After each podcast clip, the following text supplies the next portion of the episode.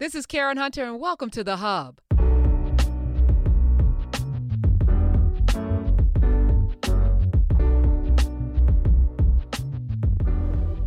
This lady's name has been synonymous with this election season in terms of what it looks like to get involved. And and you know, for those of you who do not know her, um, you know, now's the time. These are the these are the names we should be talking about. These are the names we should have been talking about all along because this is the work that's being done that uh, very few people want to do, by the way. So she's going to talk to us about the blueprint of what she's done.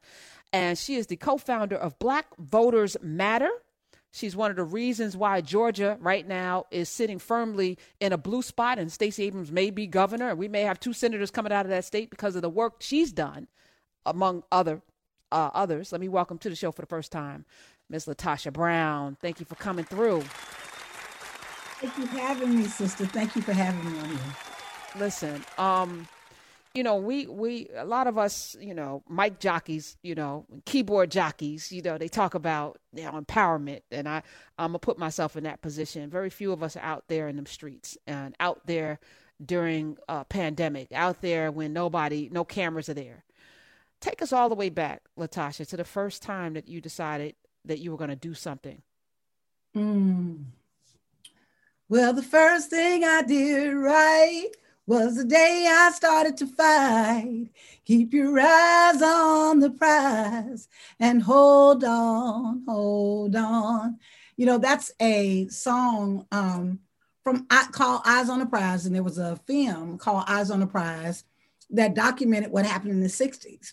And so I'm a native of Selma, Alabama, which was instrumental in the voting rights movement. And so while I wasn't around yet when the voting rights movement took place, many of the people who were young organizers at the time wound up being were my um mentored me in, in uh, some form of fashion and so you can't grow up in selma and not hear kind of the stories of what people were experiencing in Selma. And so a lot of what happened in the place where I was, in that place, actually shaped me, shaped my belief around the possibilities what Black people could do, right? The possibilities of what you could do when you tapped into your humanity, even though those folks in Selma didn't have government on their side, they didn't have the most resources. It wasn't like they were wealthy and they were dropping dollars. What they did have, though, is they had this this sense of belief in their own agency and their own power. And so, even as a child, you know, it's so funny, my whole trajectory, because there's a running joke in my family, Karen, around um, when I was a child, when as a kid, I would be with my grandmother and or anybody, and I would go to a store, and I always I was obsessed with who was the owner. Like, so we would go to Walmart or Kmart, and I was like, who owns Kmart? My grandma was like, baby, I don't know who owns Kmart, right? but I was like, I want to know who owns it. We would go to McDonald's. Literally, that was my mind. I wanted to know who was in charge. I just had this thing about really knowing. And I realized as I got older that that there was something about that that I was already always intrigued with who had power, had, who had power to make decisions. And then the second thing is that I never liked bullies. I mean, from like I could be the little girl, the little skinny girl with the with the um the ribbons and because I was prissy, I was like the prissiest tomboy ever because I was I like being prissy, right? But I would pull up on a brother in a heartbeat if I saw them trying to um, take advantage of something. I never could stand seeing someone take advantage of another person's weakness. It was something about that. So I would be the I would be the little girl that go jump in the fights, right? Or the little girl that would would um, the boy that was quiet and the other boys, the bully boys, mess with him, I, you know, I might jump in. Or even the girls that were mean. The bottom line is, I always felt like there was some role or some responsibility I had with stopping the pain of other people. And so I think mm. that combined with this obsession that I had um, and probably still have around power and how people use their power, that kind of came together. And so Selma became like a breeding ground for that. I moved when I, I moved to Selma with my aunt at 12. And as I was like, like that became that became the space of um actually I came there a little bit before that, but that became the space in which I started thinking about the environment around me and how I could impact it. And so I didn't grow up, I didn't get up one day, I was like, I'm gonna be an activist. Like that's not what my thought was. I wanted to one, know how who had power, how I could find out who had power to influence that. And then two, I wanted the pain to stop. And so, and then at some point they they came together. Like if you got power, you can help the pain to stop. And so that's part of um part of what shaped kind of shaped my work. My first organizing work uh, I was organizing um, public housing and residence councils and public housing in both Tuskegee and Selma. And like I said, it was so funny because I don't know if it wasn't something that I was like, this is what I'm gonna grow up and be. I thought I was gonna grow up and be a corporate attorney. I don't know where I had that, but somewhere I heard that and it sounded good. And so I was like, okay, I'm smart, I can do this. So, so the shaping really had to do, really was really um, driven by my desire to make power work in a way to stop pain in people. Right. And so for me, politics was one way. You know, it is, I kind of just, it, it kind of called me forth. It was one way that I could see how you could engage folks to really stop the pain that was happening to them, to stop the pain happening in their community. Um, and so that's that's kind of what moved me, and that's really moved and shaped me in the work that I do now talk about, and we're talking with Latosha Brown, who also can sing her face off, apparently, um, which I love, which I love. The first victory, the first time you knew, oh, okay, your intent was to stop the pain. Your intent mm. was to galvanize this power for the use of your people. When did you see the first evidence of this could this could work? you know, it's interesting. It is the, the first time that I, it's not the first time I had victory because I saw victories in many uh, ways before that. There's a, a, first time I saw victory was actually when I was actually running for um, a student council position, right? But the first time that I really felt the um, what organizing could do in terms of galvanizing people for power um, I don't know if it's the first time. Let me say this. I'm not going to say it's the first first time. Let I'm being drawn right now to share the time that was probably most impactful. The first time that, that was the most impactful for me. And that was actually just in 2000. Um, I was in in two there there are kind of two things that happened. Um, and it's really one one kind of anchors the other. So I'll start with 2000 and I'm going to go back to 1998. So in 2000, there was in Selma, Alabama, we had the same mayor in Selma, Alabama, Joe T. Smitherman had been the mayor of Selma ever since Dr. King had marched across the bridge. Matter of fact, he was the mayor that had called Dr. King Dr. Martin Luther King. Now, this is in a 70% Black city that is known for the voting rights movement, right? Yet it had never had an African American mayor. Um, and and it was interesting because there were all these theories that folks outside of the city had about, you know, we were too scared or why y'all won't organize and all of these things. When the truth of the matter is, part of that resulted from voter suppression. Like literally, how in a 70% um, black city, how you keep winning um vote why on election day now the city's 50 50 right? It was just it just the, the, the numbers didn't add up. And we know it was documented it was voter suppression which means in order to offset the voter suppression we had to have a higher turnout. And so in that in that election we worked like crazy. There was a campaign that um, one of um, one of my mentors had come up with it was called the joe gotta go his name was Joe Smith, was like, Joe gotta go. And literally there was all, and, and so for me, I decided as a young woman at the time, I was in my 20s, I was like, I'm gonna focus on, I'm focusing on the Joe gotta go. I mean, I'm gonna focus on the young folks and engaging the young people. Um, Cliff and I, which is interesting, before we started Black Voters Matter, you can also you can might say that that was probably the genesis of black voters matter starting and so we organized our faces off like i mean we organized we organized so much that literally the, the the clothes, the polls were closed, and we were on our way to the house to pull some folk up out of the house to go vote. And we started seeing people line up on the street on Broad Street in Selma, and we were like, "What is happening?" And people knew that they people could feel victory in the air. They just literally, people just literally just started lining on the streets, right, knowing that victory had taken place. And so, um, that particular moment was we wound up flipping this seat and electing our first African American mayor, who I, ironically was just elected um, again this year um, after a little hiatus. He's been uh, elected again, um, and uh, uh, Mayor Perkins. What it was interesting because I felt the power of it. And I'm telling you, you could feel it in the air, literally out of all the years I stayed in Selma. Like I was like, people are just lining up on the streets. Like we knew we won. Like we knew we had won, right? And it's interesting because it kind of reminds me of, I know folks gonna say, well, no, I was very, I was clear that we had done everything we could do in 2020 and if there was any time that Black folks could make an impact and a difference in an election, it was this year. I knew it. Like I knew it. I felt it. I could feel it. And so, um, and, and my judge of the win was how well are we to show up? And so that was the first time I remember, like, I, I remember feeling the what organized power could do. That, like, literally, it created, it wasn't just waiting on the results. People could feel the energy we knew we had mm-hmm. done something, right? And it, and it didn't even matter. It was almost like the win happened before the results came out. Like the win was in us. We knew we had showed up, right? And so it was something about that moment what was defining for me around the power of showing up, right?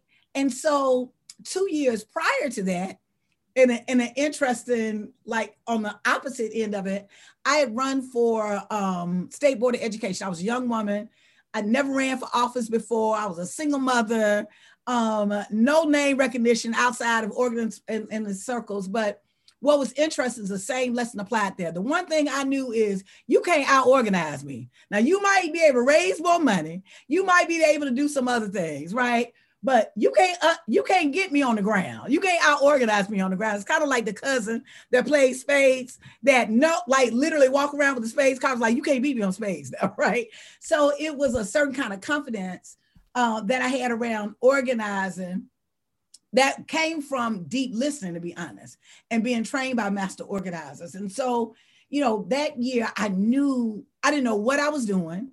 I had a girlfriend who uh, Rhonda Ridley, who she had a Jetta, a blue Jetta, and so my campaign, all my campaign materials were created in Kinko's, and my campaign office was a Jetta, a blue Jetta. Towards the end, we got a little money. We were, we were able to get a little office downtown, but for the most part, I ran my campaign in the streets. My campaign was in the streets. And so um, I was a long shot. Like there was like no way, like who who would notice you know, and and I was a quintessential example of everything they say is not electable, right? It was a 12-year incumbent who was a minister. Here I'm a young single woman. I did everything. Like, like you just like, you know, I'm wearing natural hair. Natural hair, I had two strand twists, similar to how um Stacey Abrams has her hair now. Uh, in a time that it wasn't cool. Now it's cool now, but that wasn't cool. Um, 1998. You're right. Yeah, You're right. in Alabama, that was not cool. Even my own mother was like, "Baby, when you go get a perm?" Right? And so, um, in that space, so I was rocking natural when natural wasn't cool, and in in all of those, I not, I didn't have all those degrees. I didn't have any of that, those things, and so I was like the antithesis of what they said candidate's supposed to be. Uh, but what was interesting is towards maybe a week or two out, we realized I was leading the AP polls, which was remarkable.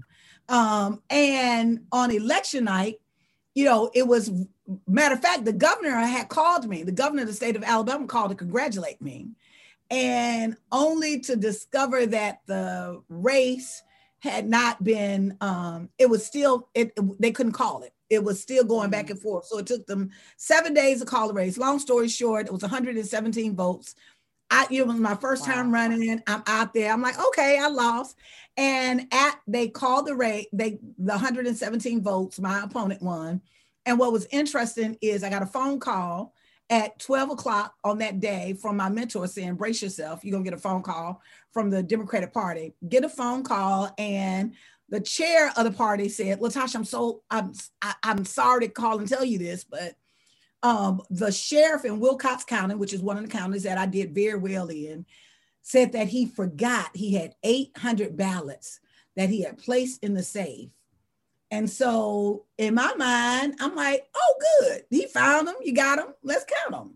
And it's a county that I carried. He was like, no, no, no. the race has already been certified. I was like, what you, I mean, okay, but you're gonna count the votes, right? Because the votes were cast before that. No, no, no. The votes weren't found until after it was certified. And in that moment, I knew that they had stolen that election from me. And in many ways, there was nothing I could do. I felt powerless. I was like, I worked hard. I did all of this. I overcame all of this. And this sheriff can have that much power over like over the outcome and nothing and nobody was held accountable. You know i was told that um i mean i was advised that he was like well you know only thing i can say is you can seek legal remedy. There those things are very those challenges are very very very costly I didn't have the resources. I mean, I like I told you, I was running my campaign out of a blue Jetta, right? So it just wasn't, I didn't have the bandwidth or the resources to be able to do that. But what it did do um, the reason why I brought it up is what it did do is it sharpened my analysis around voting and voting suppression. And it sharpened my analysis around how we have to show up to gain power, right? And that it sharpened my analysis of how organizing worked. That at the end of the day, even though I did not win that election, it was unquestionable for me that I had organized on the ground. And so in my mind, I was like, if I could do this from for myself, right in, in this on, on this small scale literally this model of time organized power is realized power and so it fed this whole belief this path for me around organizing works and talking to people and it was funny i wasn't running i really was running as a protest candidate i wasn't really running necessarily i was going to run to win because i'm i'm a winner i mean that's that's I'm a black woman. That's what we do. We ain't we ain't just spinning no spinning our wheels. But but I didn't have it wasn't it wasn't like the race. If I didn't win, it was gonna make me or break me. So I was in some ways I was deep. I was detached enough where I could really listen to people and I could really be an authentic candidate instead of being a scripted candidate right? Because i wasn't so blind by the power that fundamentally i was right i was running so that i could create a platform. And so uh, many of those same lessons i've carried forward in my organizing um, as i do the work now like really in terms of my um, and you know there's also the time karen that out of all the years um, of organizing in the black community it was the first time i had felt um, i'd gone through a discrimination that because I was a woman, I just couldn't believe it. I couldn't believe it. I grew up in a Black Baptist church. I couldn't believe this. Um, I'd gone to a couple of churches and they wouldn't let me speak because they said they wouldn't let me speak on the diocese because they said I was a woman and I couldn't come in the pulpit. And I was, I was just like, I, I, I, I couldn't believe it. I'm like, I just couldn't believe it. Um, and it also, I mean, that happened to me even most recently. But all of it, I think all of those things actually kind of sharpened my analysis of how oppression works and it sharpened my analysis around organizing and authentic voice how effective authentic voice and listening can be in terms of getting people engaged that normally wouldn't engage. Most folks didn't care about the state board of education. They couldn't even tell you what the state board of education did right? But i think that there was um, in the campaign i brought a lot of energy to it because I was actually connecting people to it in a different kind of way that wasn't centered around me, was really centered around a larger vision of what we could do if we collectively use our power. Mm. 866-801 talk 866-801-8255 is the number here on the Karen Hunter show. We have the great Latosha Brown. Uh, Ms. Latosha Brown, MS Latosha Brown is where you can follow her. And of course, Black Voters Matter is the organization. Let's go back to um, and I and I love what you said about mentorship. I don't think anybody gets to a place without that. I think we don't put enough time uh, sitting with elders. I don't think we spend enough time in the soil. I don't think we spend enough time learning and watching and listening to be able to to have the muscle to go out and do what you're doing. But what is the the the, the biggest element? If you were to break down the blueprint or the anatomy of organizing, what are the elements that will make you successful at that? The first thing is it's so simple as almost comical is to listen. Period. Like like mo, every, you know people organize people approach organizing. A lot of folks particularly new folks will approach organizing like i just need to get the people to believe what i believe. I just need to tell y'all what y'all need right? People always got some advice for black folk all, black folks always got some advice for black folks. You know, we always always a better way for us to do, to be, to hear, to see everything, right? And and part of it is having the discipline to listen to folks. If you listen to people, they will tell you how to lead them. And so part of the process is listening. When we started Black Voters Matter, Karen, we had this idea of what we wanted to do. I mean, Cliff and I, Cliff Albright and I, the co-founders, have been doing this work for 27 years. So, I mean, on some level, we could say, well, we are experts at organizing. We are organized over 40 campaigns here, there, and all kind of stuff. So we could approach it from this is what y'all need to do. That's not what we did. The first six months of our work, we literally got in a rental car. We went to the back roads of, of seven states, to the state, all the states that folks don't think are sexy, the hard states, the states. We were back in the back roads of South Georgia and down in the country in Mississippi, Delta, and in Alabama and Tennessee and South Carolina and North Carolina, all those states that folks are saying, oh, those are red states, but also the states where our people are. And so we would go to those communities literally, not a big fan um, fanfare, because nobody at the time knew who we were, right? We went on the faith and the belief that our folks got something to say and we want to hear it, right? And so we would go to communities and we would ask them, it would be interesting um, that a lot of our conversations we would ask about, tell us about power. Tell us about what the power is here. And so interesting uh, how often you know, we would realize that nobody had ever asked our community about power. Like, like power wasn't the start of the conversation, right? And even when we talked about power, it was how power was used against us, right? Or how someone had power and we wanted to get access to it or power that we needed them to like like to either help us or or to stop hurting us but it was never from the context of we like no our power what power do we have right? And so that that minutes that would shift some of the conversations to even when people would complain was like yeah yeah yeah we know what they're doing but we're talking about where is our power? Right? And so uh, that we did that for six months like literally this exercise of listening to listen to people um, i think is important. The second thing is in cliff's mentor and someone who greatly greatly influenced my life who was uh, the mayor of jackson mississippi uh, Mayor Chokwe Lumumba. Yes. Yes. Chokwe would say, you can't lead the people if you don't love the people. If you don't love the people, you can't lead the people. Right? Because if you don't love the people, you will betray the people. And that is the truest thing I have ever heard in my life. If you, I mean, some I love human beings. Don't you love human beings? But human beings can be hard now. I was gonna ask you about that. I was gonna ask you about that. How do you lead people who don't want to be led, or how do you how do you help people lead themselves when there's friction? This election cycle, what you and your organization and and Higher Heights and Stacey Abrams and her organ and all of the people who have been on the ground forever were able to do, I think, is not nothing short of a miracle with all the opposition in our own community telling people to stay home.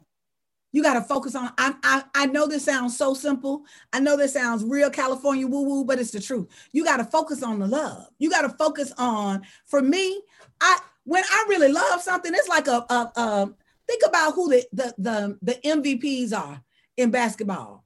Like those are brothers that love basketball. They eat, sleep, and breathe basketball, right? It the driver is when my muscles hurt. I love. There's some people who love to win right? It was interesting. I would watch The Last Dance um, with with about the Chicago Bulls and Michael Jordan, and all you had to do, all you had to do is to tell him what he can do, and it was a wrap. Like he he was going to a whole nother another level. He loved to win and he loved to push himself in that space. And I'm I'm raising that because love is an activator right? And a lot, a lot of times we don't think about that. We think of love as a feeling and not necessarily the power of love to activate. And so we went around unapologetically telling Black folks, we love you. We love you so much that we can actually see your power. We love you so much that we are going to invest in you. So there were over 600 organizations um, in 11 states and 15 states that we invested in out of that space, that spirit of we love you, but we love you from a place of power. Matter of fact, we literally focused on some of the stuff in America because we're like, listen, like if when you love somebody, you bring correction. This country has to be corrected. If you really love this country, you ain't gonna stand when this country is on some BS. When you, if you love this country, if like you say you do, you're gonna show up in a way and you're gonna be honest. Because think about your friends. You know that that friend that you got that always agree with you. You already know, right? The first time that there's a power shift, a dynamic. I don't know if I can trust that sister, but that sister that will come to me and like, girl, you just wrong, or you need to leave this alone, or you need to stop that, or you need to quit that job, or you need to look, you need to think about yourself. That sister that comes in your life and will give you the raw, unadulterated truth, and you know and you feel it, love behind it, that's that sister that's your best friend. Right. And so I'm saying that's the same thing in this space. Love works across the board, that fundamentally, if we were doing this space, we've been taught to do politics from a space of selfishness like to like let's do politics. Well, that's how they do it. I mean, but uh, you know, right. this this year, um, Latosha, and, and, Lord knows I do not want to cut you off, but I want to I want to co-sign and and and and and give a different not a different perspective, added perspective. I think for for many of us growing up, we have been looking at our lives through the lens of white folk whatever That's that right. means, right? That's through right. through a lens of what they can get from us. That's and right. and even when you think about greed is greed is good, you know, that has been that's not who we are. That's right. So we've been being I, I call it the drag queen theory. You know, we've been facsimiles of something that is never meant to be us, and we are never going to do it as well. We're never going to be that. Instead of being us in this system that we mm-hmm. actually couldn't it couldn't survive without us. But it requires us to be our full selves in order for it to be its best self. In order for America to win, black folk got to show up authentically as our full selves, which means community, the love you're talking about, seeing one another's brothers and sisters, understanding how power works for the good of the collective, not for me personally and my taxes, but all of us. And if everybody's not eating, I'm not happy. You know, like that has to be the edict. So I, I just wanted to reiterate. I'm sorry. No, ahead, it's so talk. true what you're saying. I, in some ways, I think that each generation and each people bring their own spa- space. I am convinced that black folks have been, te- if we ain't a demonstration of love, the fact that America ain't burned down right now, really, really speaks to literally the out. We are a demonstration and an embodiment of love in the midst of pain right? We are the embodiment of how there ain't nobody, and I'll put this up, check me if I'm wrong. There ain't nobody that really taps into understanding the power of democracy like Black folk. And it ain't about no system, it's literally about a sense of fairness and equity, that people have a sense of agency, and that when people are able to operate in their agency, it provides protection for them. We understand that. We understand that beyond, like, you know, there's some folks that see see democracy as um, the only thing that they see, they don't even believe in the principle of democracy. You know, they see it as worshiping uh, um, standing up for a flag. That ain't patriotic. You standing up for a flag and you want us to stand up for a flag because what you want is you want to control us. If you really are honest about democracy, then you wouldn't be out in the street saying don't count the votes. Like think about that's the most anti-democratic thing that you could actually say. Don't count the votes. I mean, like really. So there are some in this country, we don't have to be honest, that have never wanted democracy, don't want democracy, have never done democracy, have done gone out of their way. They created a war in this country, right? Where millions of folks have died because they did not want folks to have access to be in a space around democracy. And so I'm, I'm raising that because I, we got to know what time it is, but more than anything, Karen, we got to know who we are. Like that love is not a weakness. Love is our superpower. I am clear love is my superpower, right? I am that sister that can both cuss you out and love you to death. I'm her, right? You know, and so I think I am she. My, my, my point is there's a particular way that we've allowed even this concept, which is why with Black Voters Matter, we use these two our anchors our work in we anchor our work in love and power because i think that if literally if there was an understanding of the use of both and the context of both that we could literally create the nation that we deserve. That at the end of the day, folks don't even know what love is. How you saying you love a country or you love people, human beings, and there are children in cages and that don't bother you. What's wrong with you? Like, like what is wrong with you that there are women that are coming here seeking refuge, right? That are seeking refuge and getting a hysterectomy without their permission because they're from a because they got a different path. How dare you call another human being on this earth that you ain't do nothing to create an alien? Who the hell are you? You ain't from this world. Something wrong with you if you see them as something other. My point is, with all of that, the, the absence of love rests in the, that person. When you when you are at the point that you're in you're unable to see the humanity of another human being, there's some deficiency in you related to love. And so that's why I'm saying that on some level, I'm not talking about the love that we buy on Valentine's Day. I'm not talking about the love that we go to the movies. I'm talking about the very thing that allows you to tap into the human spirit that recognizes that all of these constructs from race to gender to sexuality are all labels that we've assigned to have some value that really don't have any value. That fundamentally what makes us human is that spirit within us that's within us right? And so that love is an activator of that. And so i know that's not political and folks are like well that's not political. That's part of the problem. Part of the problem is if we shaped our politics and i've been saying this in the context of for the love of humanity just think about it. There were policies before any policy discussion folks sat back in that regardless of where they were on the spectrum and said the policy we're going to create for the love of humanity blank like how what kind of what would that policy look like if we made decisions around who to elect in office and it was driven by for the love of humanity, I'm gonna vote this? What would that look mm-hmm. like? What would the healthcare system look like if it was driven by that simple that simple context of for the love of humanity, I'm gonna create this? What would business look like? I'm raising this because we're making this be complicated about like systems, like systems go to autocorrect when the problem of what we are fundamentally dealing with is that we have also embodied some of the very values that have been used to oppress us. Like here we are, we can talk about greed, we can talk about who is valuable and who's not valuable. Like we, all of those things, I, if I go down the list, the very thing that let me tell you who Trump was and who Trump is. Trump is a culmination of a particular kind of mindset in this country. And it ain't just held by white folks. At the end of the day, this whole notion of um, I will win by whatever means necessary, whatever I got to do. If I got to step over somebody, if I got to um, um, beat somebody down, whatever I got to do. If we are taking that value system, that's what you're seeing reflected in him.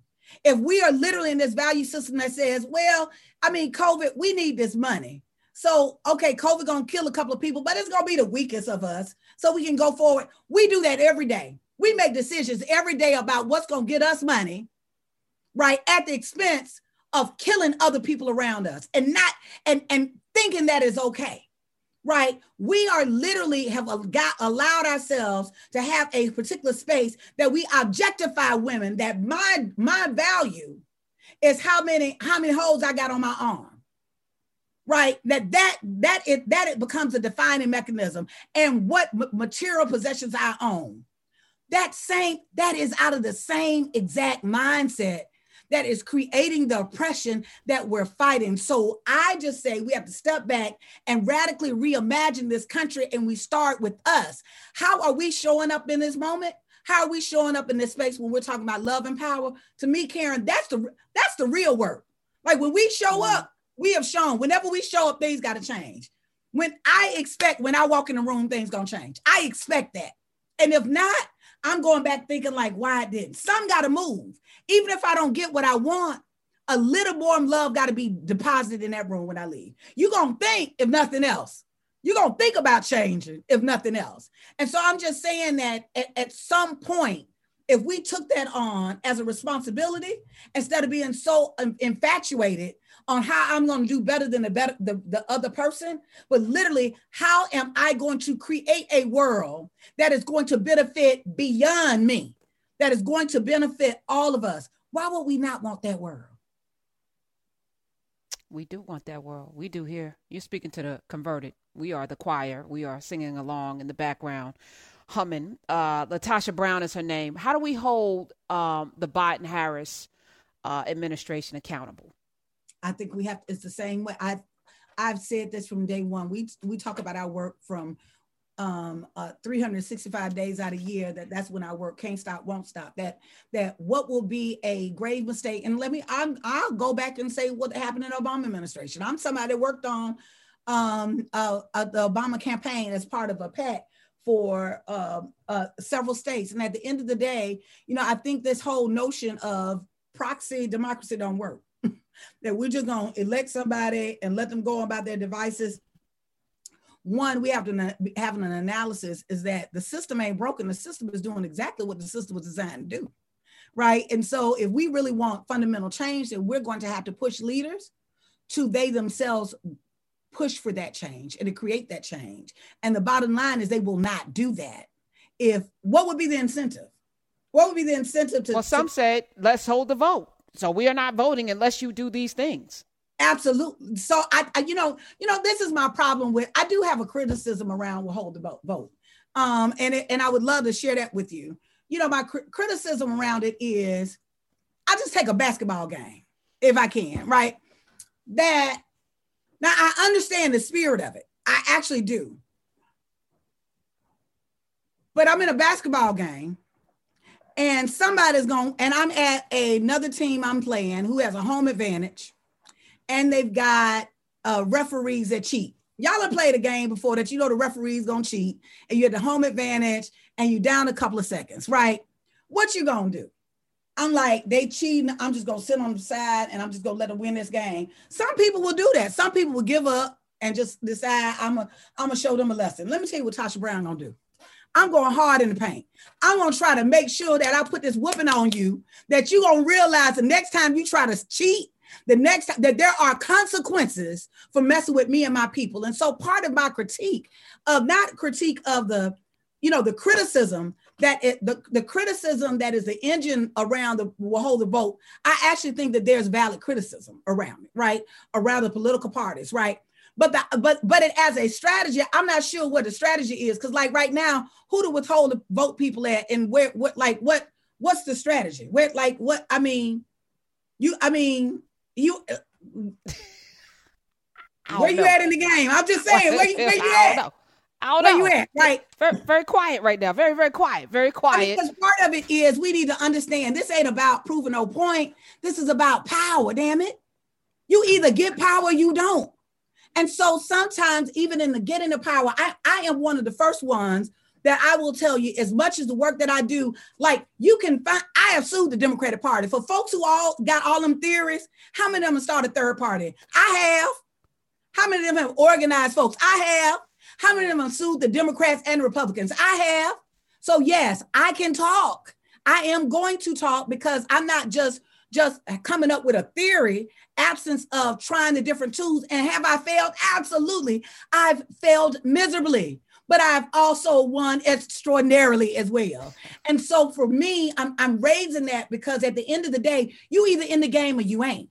And that's fine. Everybody don't want to play the game, and that's fine. But the bottom line is for me, that my people are vulnerable. And when I when my folks are at war, I don't have the luxury. I don't care about my opinion of being right. What I care about is if there's anything that I can do within my power to relieve some of the pain of my people, I'm going to do that. And you are foolish if you think that all folks are created equal, because I have been in a courtroom where there's one DA and another DA, and having just a change in a DA make a difference between whether our folks get six months in prison to life. I have seen the difference when it's a judge. So to pretend and act like it doesn't matter is not being authentic. It is not having an analysis about power. And so I applaud, I agree that we can't just focus on doing this now. We have to do a short term and a long term strategy. For me, doing the voting work now is part of the harm reduction, while I'm also building and pushing around changing systems and creating all alternatives. If you ain't doing that work, I'm sorry, sit down somewhere, right? You got to do that work. You got to do that work. And I'm not saying you got to do my work, but it is irresponsible to tell people to not fight for them to protect themselves, to see voting as a so I mean, let me just say this, and this is gonna probably be a little controversial, but it's the truth. More black folks in Georgia voted for Biden than voted for Obama. So let me ask you this, Karen. You think we were voting for Biden? No.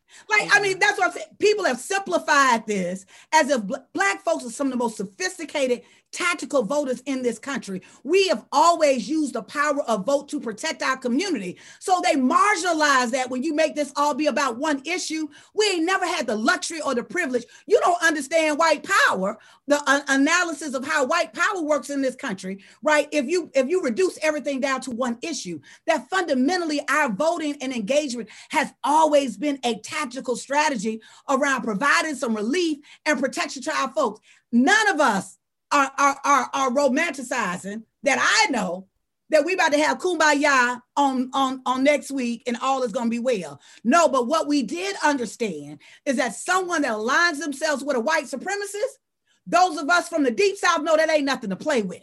Right, we did understand that there is a difference, right, between uh, um, someone who literally has appointed all judges and not a single black one, not a single black person, not one, in four years, we know what that means. So writing is on the wall, right? Well, someone who has a long history, right, of using, of lying, of using whoever, he don't even care about white folks, right? But using whatever tactic he needs to use to gain power. I'm raising this because we got to get beyond this, what I feel, opinion analysis. We talk about power. And so at the end of the day, if you break in my house and all I got is a bottle of, of, of, of vitamins, I'm trying to beat the hell out of you with these vitamins. This is all I got. but I'm going to use these vitamins to back you up off me. And so we got to see voting as no, it is not. I'm the first one to say it is not the panacea. It is not going to be the Black liberation um, um, strategy. It is going to be one tool that can provide some relief for many in our community are hurting. If folks were fi- figured out folks to tell people not to vote, how are you going to take care of those folks that lose their benefits and it can make the difference between whether they live or die?